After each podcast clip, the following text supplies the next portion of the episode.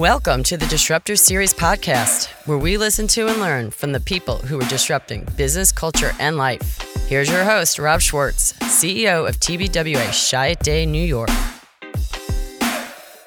Well, welcome everybody. Uh, we're thrilled to have Mr. Todd Pasternack today. He's uh, the writer of a new book called Lessons from the Road Musicians as Business Leaders. Todd, welcome to the Disruptor Series podcast. Thanks so much for having me, Rob. Yeah, it's great to have you. Now, uh, what's very interesting about this book, Lessons from the Road, let me just plug it one more time Lessons from the Road Musicians as Business Leaders. Uh, you know, the convention is we get uh, business lessons from business leaders like Jack Welch or Jack Dorsey, but you've got a disruption, and uh, you think there are business lessons from someone like Jack White. Right. Yeah, exactly. Um, yeah, I was just kind of seeing how my whole world in music started to parallel where I am now. I'm like, whoa, there's there's something here. Yeah. And there are definitely lessons to be learned in the office. Yeah. And in, in the book, uh, and again, it's, it's, it's, it's a terrific book, and I love kind of the, uh, the interview style of it too. We'll get into, you know, sort of the structure of the book in a little bit, but I mean, uh, you, you, you lay out a couple of top lessons. I mean, what, to your mind, like what are the, the three, you know, that really are the most critical? Oh, probably most critical, uh, and I'll, you'll probably hear me say this a, a lot, is the power of listening uh, in any setting. Mm-hmm. Probably something around not uh, being afraid to take risk because things are temporal. Like there's there's always a recovery, Mm-hmm. and uh, probably a lesson in resilience. Hmm. Interesting. Yeah. So, talk a little bit about these then. So, the temporal thing, uh, like, what do you like? What's a good example of that? Yeah. So let me put my musician hat on for one for one moment. Uh, and part of the scene that I grew up in and, and was sort of part of for a number of years uh, after getting into some some other weird scenes was uh, like the jam band scene. So heavy improvisation Hmm. and leaned so heavily on listening and opening up your ears. And if you couldn't plug in to what your bandmates were doing, it was a catastrophe. I mean, it was just a mess. Uh, the whole idea was to play something as if it was always there. Hmm. And the only way you were able to do that was to really be paying really close attention to the groove the drummer was playing. Mm-hmm. What's the syncopation the bass player is bringing out? Um, is the piano player now switching over to a melody or a comping? And as a guitarist, I had to sort of find my place in all of this. And if you came in with sort of any sort of preconceived notions, you were, yeah, it just didn't work. And who? So, maybe give a few musical examples. Like, who's really good at jamming in your mind? Yeah, well, I mean, growing up, I mean, you had like the Grateful Dead, the Allman Brothers. Um, at least these were the bands that like I loved. Um, even bands like Phish. Yeah. Like they're what was what's really interesting about a band like Phish is like they practiced improvisation, which sounds kind of weird. But they would do these interesting exercises where, uh, in their early years, where they would sit around in the rehearsal space and they would just jam for hours on end, sort of fine tuning how to plug into those moments until they just read each other's minds. Prep, prepping for spontaneity. Yeah, prepping for I'm- spontaneity. I mean, if you think about it, though, it's it's akin to uh, let's call it, you know, just improv in general. Yeah. So, is there a music equivalent to the concept of yes and? Yeah, sort of like the, the Second City kind Yeah. of uh, approach for sure. Um, yes, there's all yes, and it's it's super applicable in a Yeah. music setting. You have to try it, and what I, and this is gets back to that sense of things are temporal. If it mm-hmm. doesn't work, if you mm. play a wrong note, mm. you're like a half step away from the right one. Mm. You're a split second away from a completely other moment. Someone can completely switch up what they're doing in that musical moment Right. and inspire something brand new. And I feel like the best artists jump on those opportunities and keep building and building and building. And that's the yes and Right. kind of mentality. And the other uh, piece that I read too about the Second City is um, making your uh, stage mate look good. So rather Yeah. than questioning or you know, coming off like, well, I'm going to be the funny one, and that person's, you know, going to, you know, suffer my from my funny. It's the opposite. It's a, you know, if you introduce something like, you know, whatever it is, oh, you know, there's a there's a pot of gold in front of us, and you're you're not like, no, it's not a pot of gold. It's you know, no, no, you roll, yeah. you roll with the gold. And is it again? Is there a musical equivalent to that? Yeah, it actually makes me think of just the concept of trust in a band because you can't improv well if you don't trust your bandmates. But it also makes me think of um, one of my all-time favorite live music documentaries, The Last Waltz. Mm. There's an amazing scene. Clapton gets on stage with the band, and they're playing um, "Further On Up the mm. Road." Right? Clapton starts, and this is a big moment for Clapton too because he had just gone back from like after like rehab, and yeah. he did, was really resistant. Anywho. Uh, he gets on stage, they get into it. Levon's got the groove. I mean, it just it sounds so good. Right. And you see Clapton's guitar strap just on the edge of falling off. Mm. And no totally unaware and he's just he's doing his thing and then boom his guitar just falls. Wow. And like in a the next beat Robertson just picks up the the lead and just brings the band right back. It's like nothing even happened. There was no disruption um, in the sense of, of like the continuity of the song. And then, you know, 12 bars later, boom, Clapton's right back in. And those things can't happen unless you really trust the people right. that you're on stage with and you're listening for it. Right. No, I, I, I have a, a somewhat similar story I just heard where um, the the Rolling Stones were on stage. Some guy uh, was attacking Mick, and Keith is like, "You can't, you can't attack my singer, mate." and uh, apparently, he had this great Telecaster, and he used it as a weapon and like just swung it at this guy to fend off you know, because the guy was attacking Mick. And uh, of course, Keith was very impressed because he was like, fuck me, mate. It still sounded great. nice. So there you go. But but but again, bring it back to business now. So yeah. if you take this, you know, some of these notions that we're talking about, the trust, the improvisation, the you know, making your teammates look good. Yeah. I mean, is that you know what you started to see? Absolutely. Um, in a setting where, let's say, you're a product driven organization, even your service driven organization, um, you get teams together, right? You have to come up with ideas. Mm-hmm. Uh, and you have to walk out of a room aligned on something and like some, some quote, next steps, right? Mm-hmm. Like, what are we mm-hmm. doing, people? So there has to be trust and a sense of good intent walking into that room. And there also has to be a sense of preparation. I've walked into brainstorming sessions where whoever the facilitator is has no idea what they're doing, and you spend an hour wasting time. Mm-hmm. And everyone's frustrated. The good ones, in my opinion, are when you walk into the room and there's a really clear sense of what you're trying to accomplish. so, all right, place. so let's let's hold on that point. Yeah. Interestingly enough, and and by the way, I should I should mention that um, as part of your book, I mean, you spoke to some interesting people. You spoke to uh, what, Jimmy Chamberlin from, uh, from Smashing, Smashing Pumpkins yeah. and. Uh, some someone else from uh, the band Mo. Yeah. I mean, you talked to some not just uh, uh, advertising and tech people with musical side hustles. You talked to actually professional musicians. Yeah, yeah, um, which was which was great. And um, I think outside of Al from Mo, uh, everyone had some sort of transition at some point. Someone they had taken the sort of the leap from being a professional musician into something new, whether it was tech, marketing, right. advertising, whatever whatever it was, whatever the new gig was. Um, they all came from this the the roots of having been a professional musician. So uh, great, and and and I think um, I, want to come back to this notion of um, your brainstorming session because yeah. a lot of us do brainstorming sessions and workshops and being prepared. You, you know, one sometimes you read that uh, whether it's the Beatles or or or, or even um, uh, I heard this about Lil Wayne is that they created in the studio. Then you hear of other bands that had an inordinate amount of material beforehand, and when they got to the studio, they just rolled with it.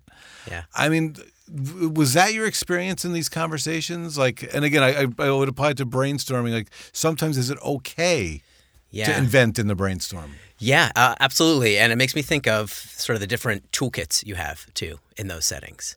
Um, if you're at a setting like Abbey Road Studios, it's probably pretty inspiring.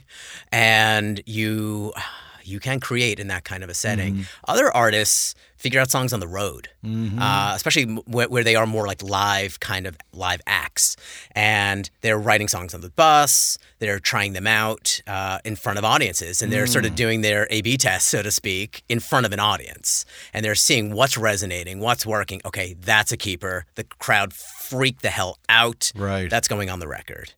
So I think it depends on the environment and the toolkit that you have at your disposal to inform how you go about a session, a brainstorming session. Yeah, interesting.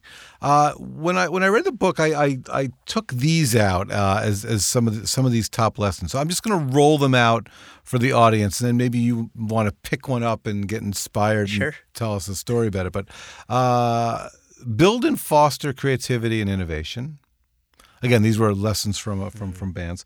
Collaborate with many personalities and opinions to produce something remarkable that connects with people, and I think that's a little bit about what you're talking about here. Um, listen to help make better decisions. The power of listening. You talked a little bit about that. Uh, recognize which opportunities to capitalize on or accentuate.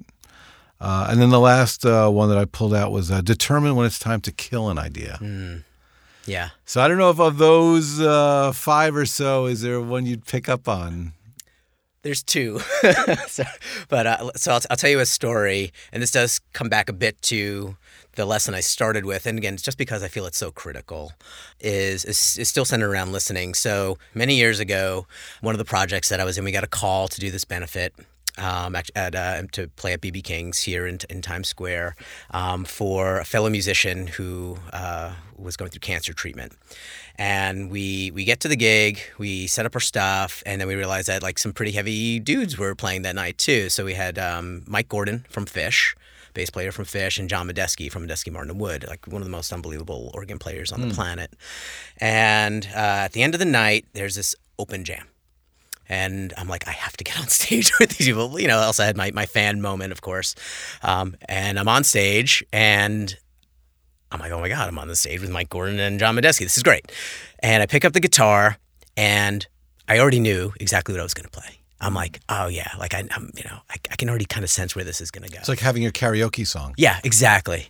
So everything starts up and Gordon plays this big thumping kind of cool bass line and and you know John Medeski's playing this big chunky organ riff, and then I just sort of like come in with this what I think is like the coolest kind of funky little rhythm thing, and I get this look from Mike Gordon mm. like I've never gotten before in my life. Right. I mean, he looked at me like it was it was a stare of death. Right. And I almost shit myself. Right. I was so frightened because I'm like 23 years old at the time, and I'm like freaking out. So I stop dead in my tracks. And I'm like, do I go off the stage? Do I like what do I do? And I'm like, Todd, just shut the fuck up and mm. just listen to what's going on. Yeah.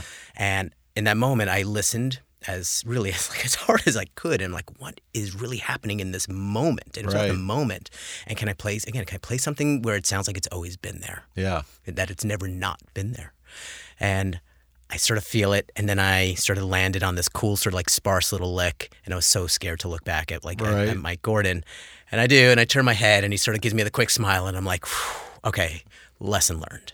Interesting, the listening piece. This concept of uh, like it's always been there. Maybe tease that out a little bit, unpack that for us, and how do you apply that to business? Yeah, I mean, I think this applies to to brands. I mean, I think it applies to just the, the products that brands will put out, but this idea where um, it feels as if something is so intrinsic mm-hmm. it's so mm-hmm. part of someone's life already it's part of their behavior it's just part of their it's so part of their world um, i think when you create things like that those are the those yeah. are the juggernauts right those are the things that really inspire people yeah. and like i need to be part of that thing mm. um, which brands strive to do nail um, and artists strive to nail that too in a musical sense, of right. course, right? Where um, are those string parts that, mm-hmm. that that we just created?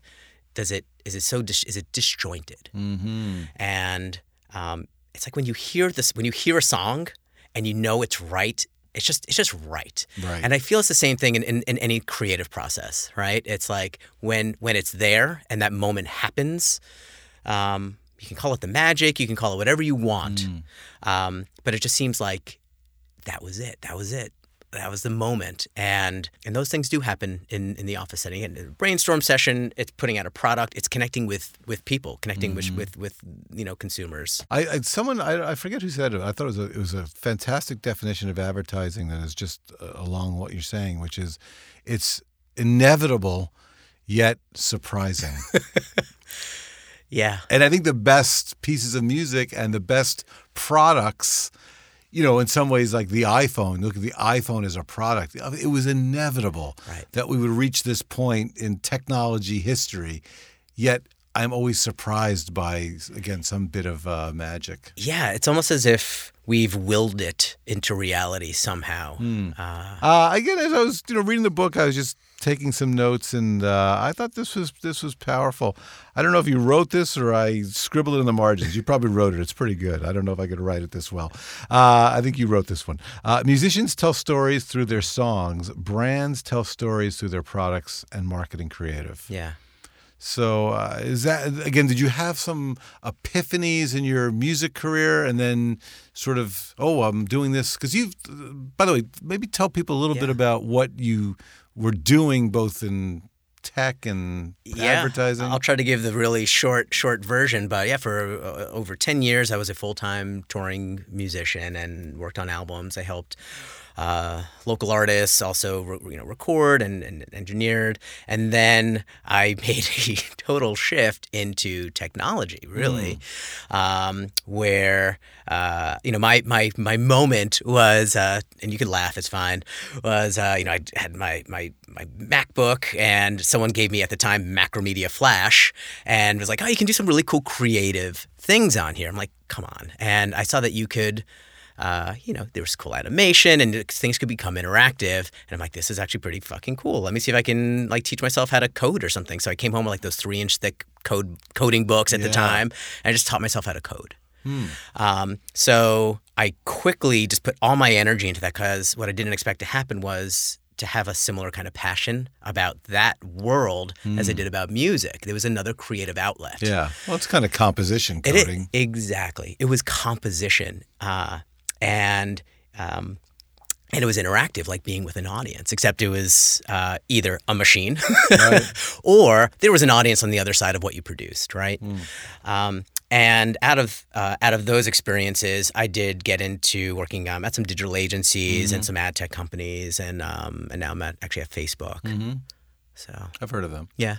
Uh, Interesting. yeah. So, uh, so when you so, you- so given that, we'll come back to this. So, musicians tell stories through their songs, and brands tell stories through their their products and marketing creative. Yeah. I mean, is that how did that uh, yeah, work for yeah, you? yeah. So it just came down to storytelling, like just the the the art of storytelling, and what was the the product, the end result of that story, and for musicians, it's songs. That's what they they're all about. Can we just craft the best song? Can we ever be the Beatles? Right. Can we ever do what they did? Um, and for brands, I feel it's it's the same thing. Yeah. How do we tell the right story to connect with people? Yeah, and I think when you you know let's let's stay with the Beatles for a second because you know obviously they were they were just uh, you know beyond masters of the music. I think they there's lessons in advertising from the Beatles. Uh, to me, the biggest one is the universality of the themes.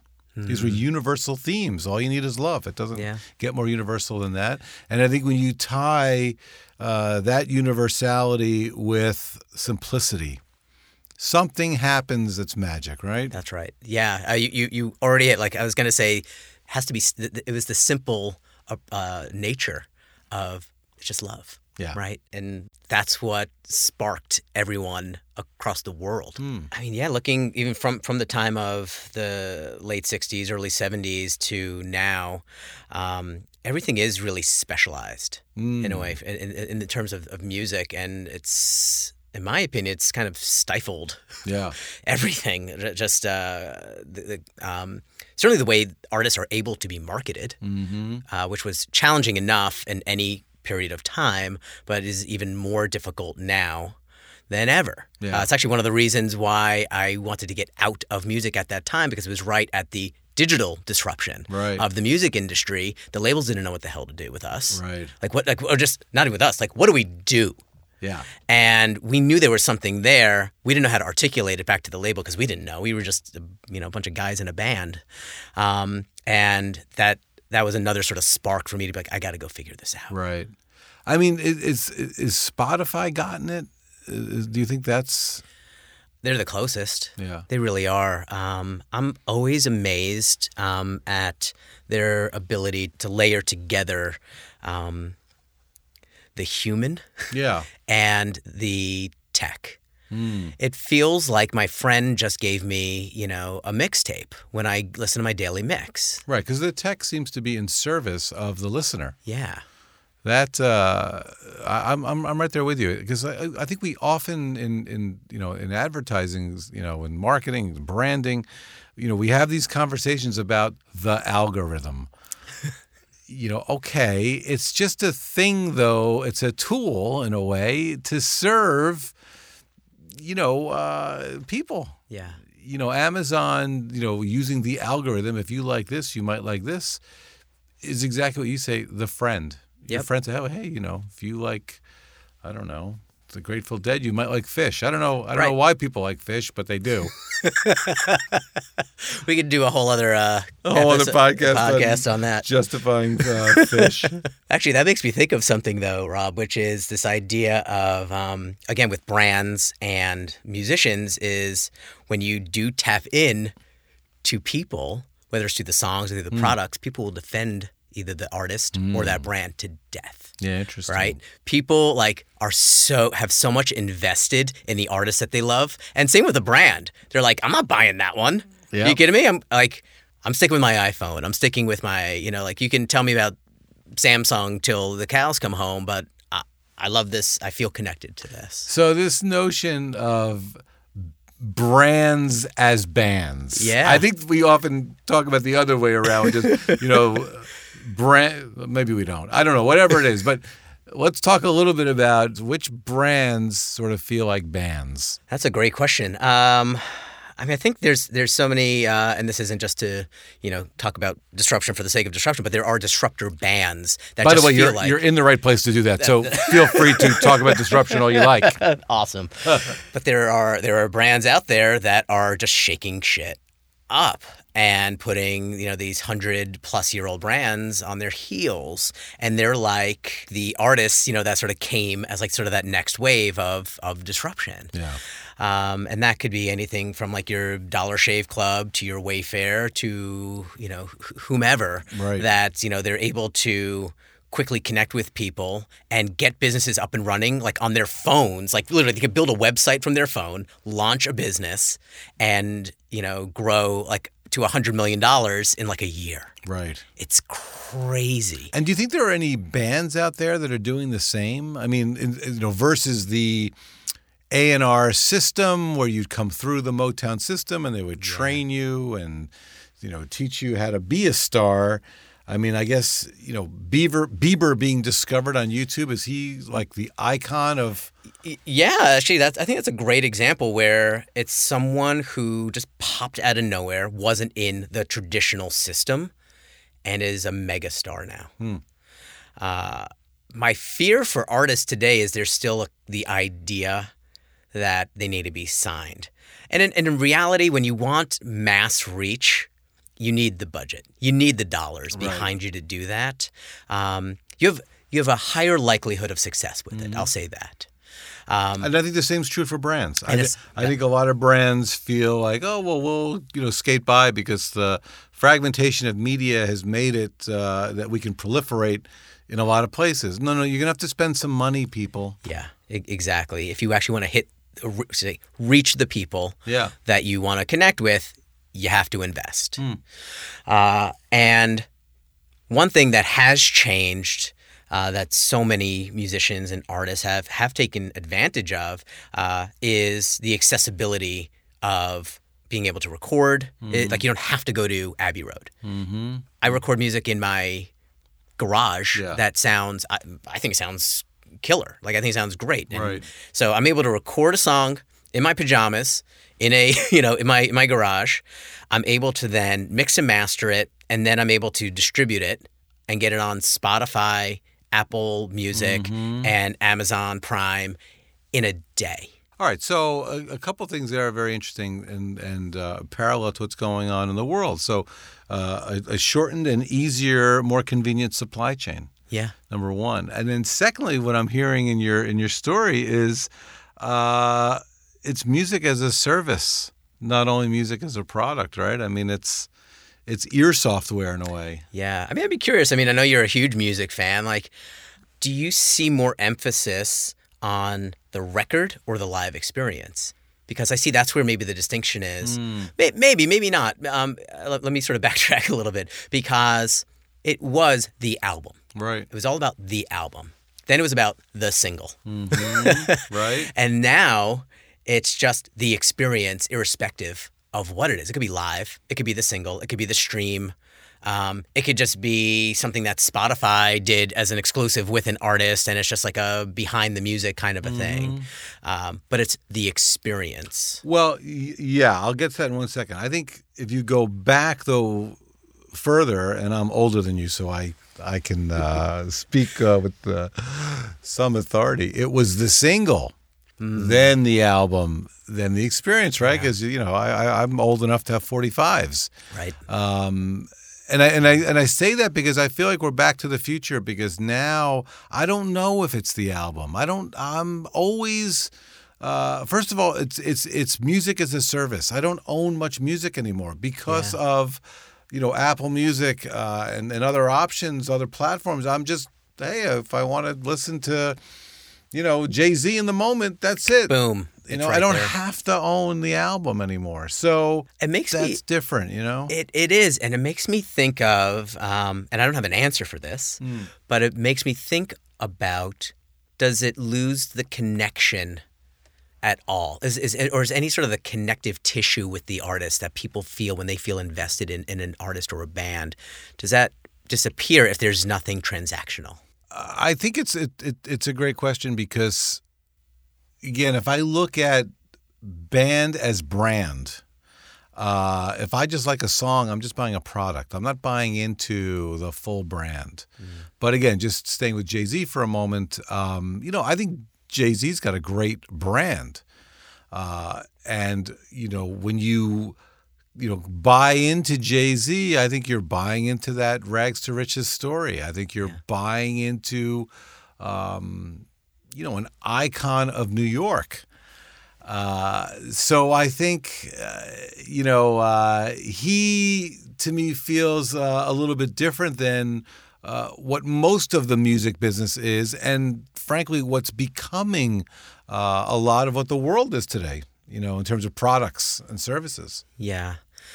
Uh, yeah, I, I, I think back now to, or actually just going back to the idea of now brands as bands, right?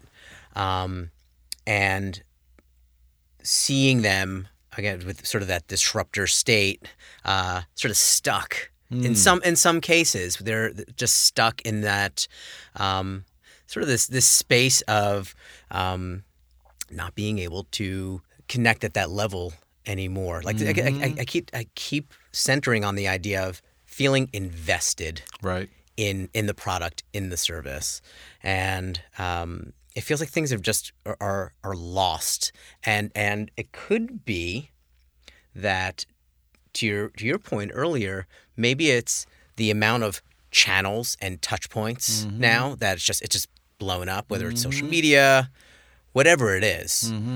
um, it's so murky uh, that it's like, uh, and that's where I see a lot of those those, those same parallels. That brands are going through tho- that same.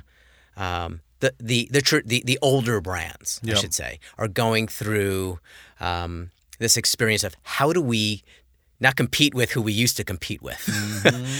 uh, we have a whole new set of of brands and products to compete with that we just didn't anticipate. Yeah. Well, I think it, you called it investment. Uh, what are you investing in? I think, again, with a band or a brand, I also like what are you buying into? Yeah. Uh, and again, not to just, you know, keep going back to Jay Z, but I think you're buying into a story. The best brands you're buying into a, a story. So I I see these parallels between great bands and great brands that way. And then this makes me think of one of the one of the other lessons at the beginning was around resilience. Mm-hmm. And both bands and brands have to be resilient in the Right. current environment. Right. They just have to. Um, one of my stories um, in one of the bands that I was in, um, we had just finished up. I had just joined this band. We were just signed to Rykodisc, and um, actually, it was before we got signed to Rykodisc, and um, we were just out on a, on a nationwide tour, and it went. We thought went really well, and we get back, and our manager, our manager at the time was uh, Johnny Z. Johnny Z was uh, the guy who started Metallica. He sort of and started Megaforce Records, and he he got got them moving. Uh, so he's a he's a trip. Anywho, we get back, and I'll try to do my best impersonation, but like Johnny's like, "You guys are screwed. Like, there's nothing you guys gonna be able to do. Like, no no one's sort of biting on on on this. Like, I can't get you to the next spot." What was the name of your band? By the Uh, way? that group is called Ominous Seapods. Mm. Never heard of us. Feel free to Google us. Yeah. Okay. Um, and we were like, shit. Like we we we just like we just sold out the House of Blues and the Sunset Strip, and like we just feeling so good. And we get back, and our manager's like, I can't get you the deal. Hmm. So where we sort of retreated to was, well, let's just do what we know how to do best. Because Right. if people are saying no, we have to make them say yes. Yeah. So we just spent a whole summer with a four track. This is before digital, Yeah. with a four track and just cutting demos, cutting Right. demos, cutting demos, and just fine tuning the song and the process too, Mm. and making sure that we were writing to the best of our ability. Right. And again, it came back to like that product and that connection. Are we doing this? Right. And we went back to Johnny. and We're like, I think we've got it. Mm-hmm. And he listened and he's like, I think you've got it. And he totally went to bat for us. And he got us a deal then at, at, at Rykodisc. And we were able to Well, get sort of that next wave. Um, and then similarly, you know, on, on the brand side, everyone has their ups and downs. They have their dips Mm-hmm. Yeah, in yeah. market share. Yeah. And um, how do you create a culture of resilience? Yeah. Right within an organization to sort of weather those storms. But but I think the other thing that you that you hit upon too, resilience is great, but it's going back to your core or going back, you know, finding your soul. We often talk about that uh, at- at our place, and I think that um, you know. I love the, the the Stones. I've been a Stones fan my whole life, but I don't, you know, I don't listen to Havana Moon. You know, I don't. That's not for me. And uh, I was telling someone the other day, I, I really haven't listened to anything since Tattoo You, and felt it was great until 2016, whatever, when Blue and Lonesome comes out. And what to me was amazing about this record was it was back to like what I always loved about the Stones, which is wow, they're an English version of a Chicago blues band. And I didn't know I didn't know any of the songs on Blue and Lonesome, but I love all the songs on that record because they went back to their knitting. They went back to what they do well. And I think brands like when they try to do stuff that they're not really good at, uh, I think it hurts them. But when they go back to what they're really good at, I mean, I feel like soda brands, whether you're Coca Cola, Pepsi, just go back and be like a really great, you know, something that's great to drink. Yeah. You don't have to try that hard, you know?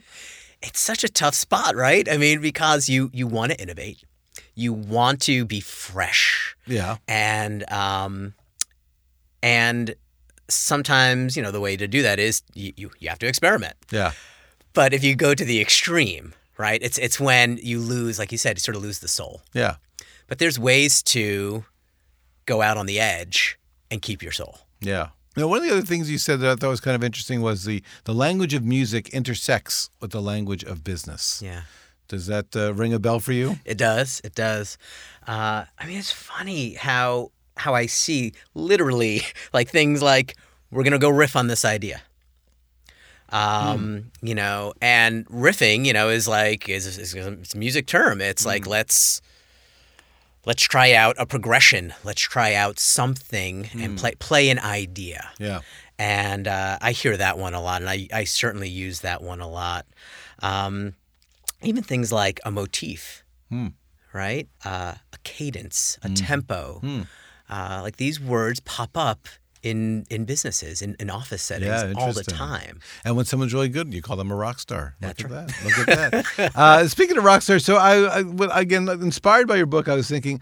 Uh, Sort of the demise of the rock stars, we would know them, and the rise of the rock star that is the entrepreneur. Yeah. Is that? I mean, is is Elon Musk like today's John Lennon? Yeah, yeah. One of the things that, that's so great. Like one of the things that that, that uh, I do bring up in the book is this idea that um, the the startups, the entrepreneurs, are the new garage bands. Great. They are. Um, you know, the the outlet at the time. Uh, you know, in the late '60s, early '70s, was you pick up a guitar. Now you can go pick up your laptop, and and create Right.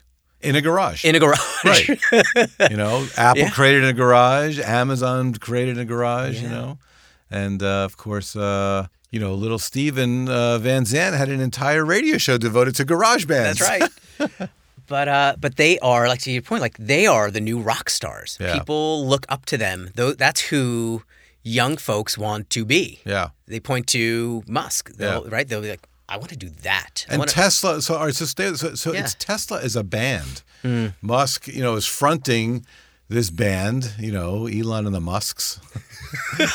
Elon, and, Elon and the, and the Teslas. And then if you think about the products uh, as albums, Yeah, you could think of the you know each each line that he puts out Hmm. of of um of, of the car as as an album. You could think of um the upgrades he sends to each car as like a single. Yeah. Right. Like, hey, here's the new release. Yeah. Right. Get it in real time. It's the stream. Yeah, and I, and I sort of see Snapchat as like the Romantics, just like a one-hit wonder, or uh, Norman Greenbaum with "Spirit in the Sky." Right. Snapchat's the one-hit wonder of uh, of tech. Maybe I don't know. Maybe I'm wrong. we'll we'll see. I can be proven wrong. It won't be the first time I'm wrong. uh, and then the other thing I thought was very interesting, again, inspired when I read your book, was that music is almost uh, the new MBA. And I always thought that you look at someone like, you know, Puffy and doing Ciroc, and even what Madonna has just started to do with MDNA. I don't know if you've seen, she's got a new line of, uh, I think it's skincare products. Yeah.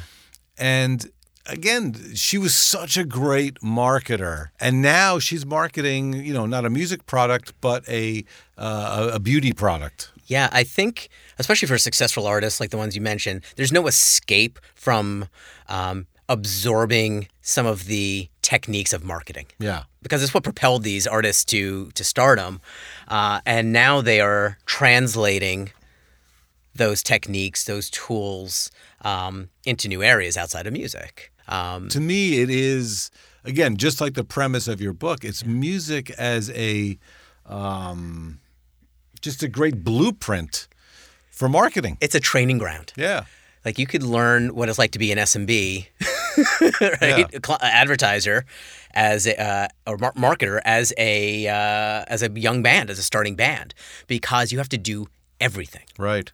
Everything. You're calling up the clubs. Did you get the posters? Mm-hmm. How many ticket sales were there? You know, and then you're budgeting. And and, You're- and and then even backing up, what's the positioning of this band? Right. How are we going to actually get people to care to Yeah. show up if they've never even heard of us? Right, right. Interesting. And then you talked a little bit about in your book about um, the casting, uh, casting in a band, and then casting in business. So maybe talk a little bit. Uh, uh, about that, I don't know if I have. The, I don't know. I don't know if Yeah. I, I framed it up for you. Sure, sure. Um, Band lineup, I think you called it. Yeah, yeah. Um, it's like building a team at a business, right? I mean, when you're when you are hiring for your team, there's a few things like you want you want to get the best of the best for for what you can afford, um, but you want to get folks who actually fit uh, fit the role. At the same time, you want diversity, right? Because and I'll sort of put on like the the band hat for a sec. If you're putting a band together where all the influence, like everyone just loved Led Zeppelin, you know what your band's going to sound like? They're going to sound like Led Zeppelin. Right. And there was a Led Zeppelin. But if you can find the diversity in thought, in approach, in just where people are coming from, um, I think that's where you get all the best teams because they they create something much bigger and greater than you could if you had like homogeny. So those are the types of things that I think of when when um, when looking at uh, hiring for teams or or the band lineup. Like who who do I want to play with? Interesting. And and do you ever sit in a business situation? Because um, I've done this, but you know this better than me. I'm not a musician. The only thing I can play is you know the iPod, but um, all right, a little harmonica. But um, have you ever sat in, in in just a you know a conference room and go, oh, that person, she's a bassist, you know, that guy's a drummer, she's a lead singer. I mean, have you ever? Well, you can see it. I, I think you can. It's a, it's a great great call. Um, I think you you can see. I don't know. Maybe it sounds like to the instrument, but you kind of get how everyone's playing together. Yeah. And you see how people complement each other, or where there's discord.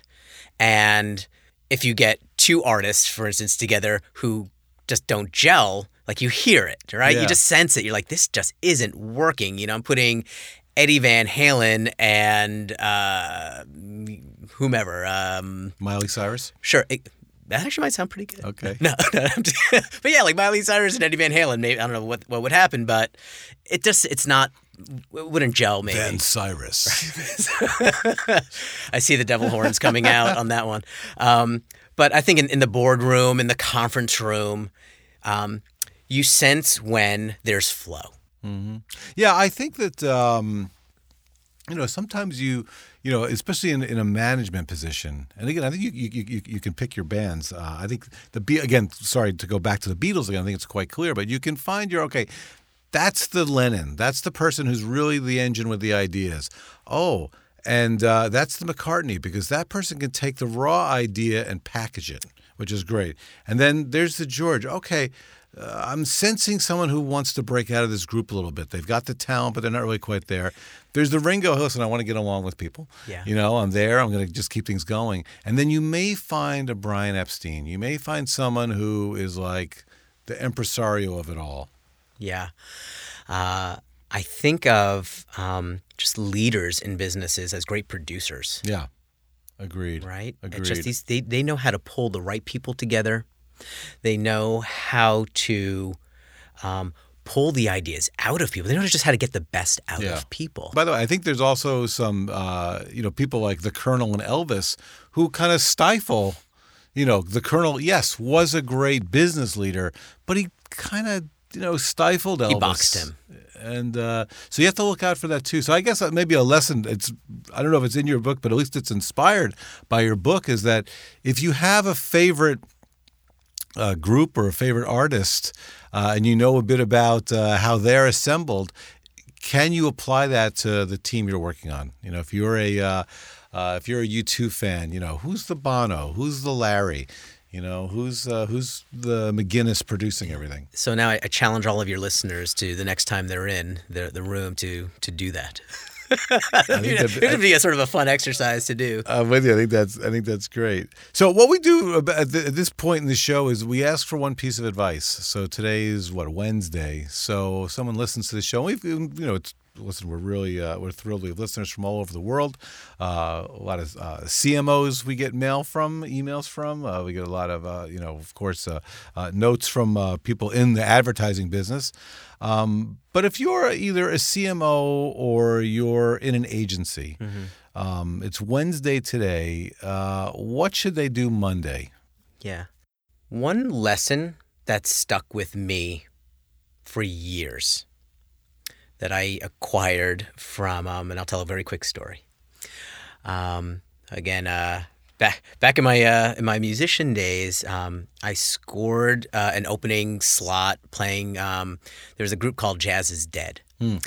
and it was like a jazz take on all the Grateful Dead, um, and it was like heavy cats were playing in this band, mm. and this hmm. one guy Jimmy Herring. So Jimmy plays. He's played with the Allmans, He's played with Widespread Panic. He's mm. just actually just sat in with Dave Matthews like mm. the other night. He's a serious guitar player, and when you watch him, you you're just sitting back amazed at like where the hell are these ideas coming from because mm. they're just endless, mm. endless, and they're oh it's always something really fresh. And um, I, I, do a set, and it was okay. And then after their their show, um, you know, backstage, I'm like, and Jimmy's like one of the nicest human beings on the planet too, so this helps. So I go up to Jimmy and I'm like, Jimmy, how do you do this, man? Like, what, what do you? Where, where, does this come from? And you know, Jimmy sort of gives me his his, his smile, And uh, and, he, uh, and one other quick quick note: he used to play with this band called um, Colonel Bruce Hampton mm-hmm. and the Aquarium Rescue Unit, and the Colonel was like this really far out guy who actually brought these musicians up. Mm. And he goes, "Well, the Colonel taught us two things." He said, "The first is you got to bring the devil into the room." So I'm like, "Okay, I'm not sure what to do with that, but thank you." Yeah. And then the second thing is, he said, "You got to play what you don't know," hmm. and that was it. Wow. That was like a moment for me that um, helped me from just growth in my in my own career. It helps when I have um, my, my own team. Mm. Like, how do I help grow people so that they feel connected to what we're doing and that they feel continually challenged to just keep improving? Um, and the only way you do that is to play what you don't know. Mm. Play what you don't know. All right. Today's Wednesday. That's Monday. Play what you don't know. Play what you don't good. know. All right, Todd Pasternack, thank you so much for chatting with us. And uh, again, I urge everyone out there to, to read this book, uh, Lessons from the Road Musicians as Business Leaders. It's excellent. Thanks so much, Rob. Thank you. You've been listening to the Disruptor Series podcast brought to you by TBWA Chiat New York. Craving more disruption? Visit us at tbwachiatny.tumblr.com.